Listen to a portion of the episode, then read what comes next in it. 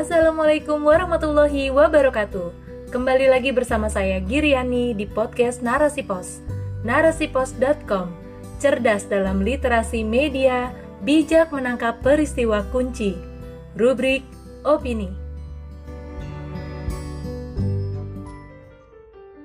Pertumbuhan angka sesuaikah dengan realita? Oleh Shirley Agustina, MAG.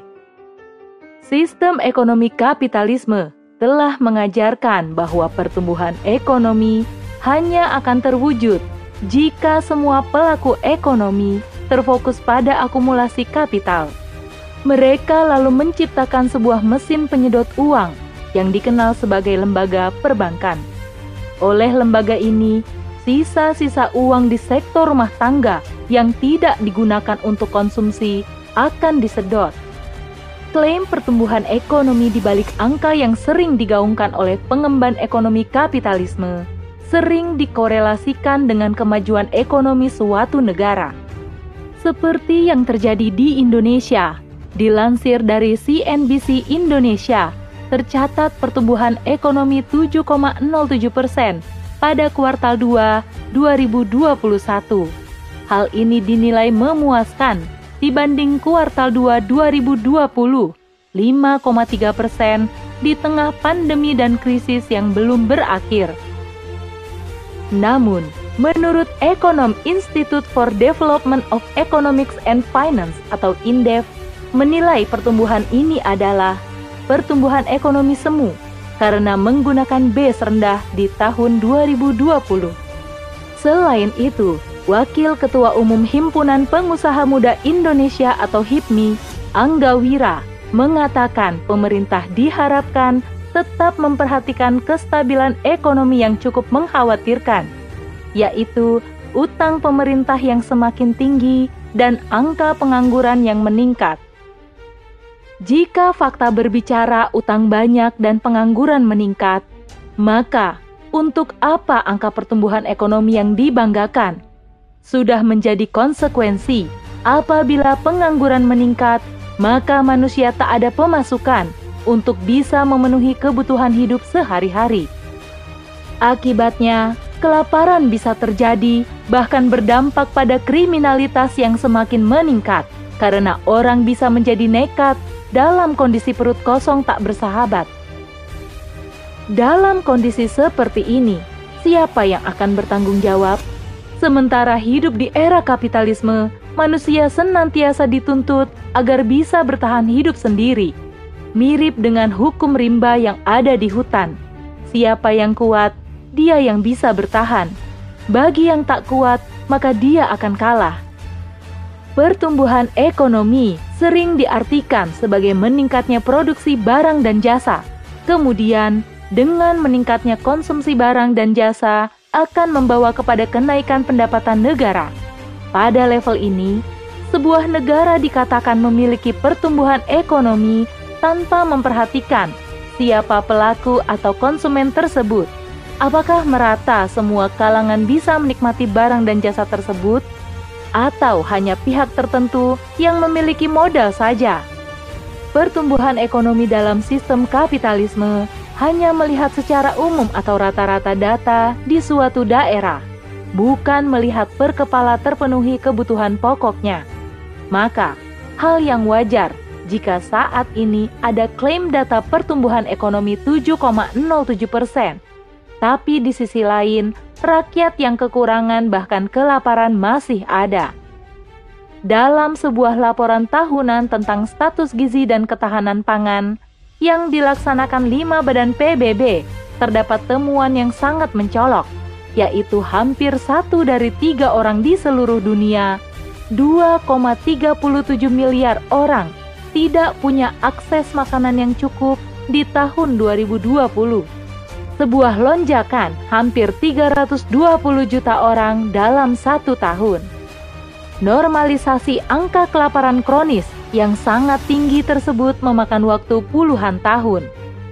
Jadi, di balik pertumbuhan angka yang dibanggakan, menyimpan realita yang memilukan. Nyatanya, pertumbuhan angka tak berkorelasi dengan kesejahteraan manusia, terutama rakyat jelata melainkan hanya memakmurkan para korporat saja. Beginilah wajah buruk kapitalisme sebenarnya.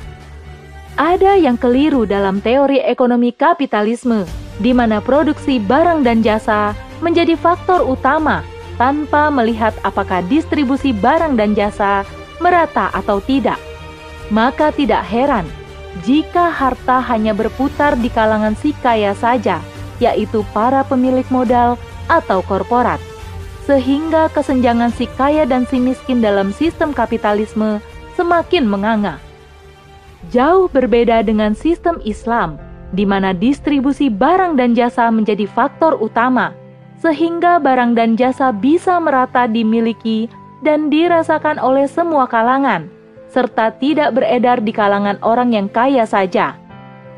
Kebutuhan pokok dan kolektif, pendidikan, kesehatan, keamanan, perkepala dijamin oleh negara, sehingga kesejahteraan bisa dirasakan oleh rakyat seluruhnya kesejahteraan di dalam Islam jelas bukan dilihat dari angka dan data yang nyatanya tak sesuai realita.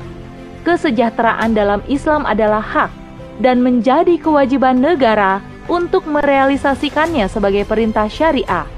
Dorongan realisasi tersebut hanya keimanan dan takwa saja kepada Allah Subhanahu wa taala. Karena segala amanah seorang pemimpin negara terhadap rakyatnya akan dimintai pertanggungjawaban di hadapan Allah. Cara mewujudkan kesejahteraan dalam Islam, selain dengan konsep distribusi yang merata, ditopang juga oleh kas negara yang dikenal dengan nama Baitul Mal. Di dalam Baitul Mal, sangat jelas pos pemasukan dan pengeluaran negara karena syariah telah menjelaskan mekanisme Baitul Mal secara rinci kapitalisme tidak memiliki konsep yang paripurna serta solusi yang komprehensif, karena kapitalisme memang cacat sejak lahir, yaitu tak berstandar pada aturan ilahi, melainkan hanya mengandalkan kecerdasan manusia yang serba lemah dan terbatas. Sementara manusia, jika tidak diatur dengan sistem yang benar, akan terus berada di jalur yang rusak dan sesat manusia memiliki sifat salah dan khilaf. Ketika khilaf, maka akan terjebak pada jiwa rakus dan lubang kehancuran, seperti yang terjadi pada korporat di bawah naungan sistem kapitalisme. Mereka terus menambah dan menumpuk harta tanpa rasa lelah, bahkan tak peduli jika harus merampok atau mengambil harta yang bukan hak mereka. Keimanan yang seharusnya menjadi self-control setiap manusia tidak pernah ada dalam sistem kapitalisme, karena dalam kapitalisme agama hanya di ranah privat masing-masing individu. Agama tak perlu dibawa ke area publik, apalagi pemerintahan, karena sekulerisme yang menjadi asas kapitalisme telah mengakar kuat. Hanya Islam satu-satunya sistem yang bisa menjamin kesejahteraan manusia. Firman Allah Subhanahu wa Ta'ala apakah hukum jahiliyah yang mereka kehendaki? Hukum siapakah yang lebih baik daripada hukum Allah bagi orang-orang yang meyakini agamanya? Quran Surat Ali Imran ayat 50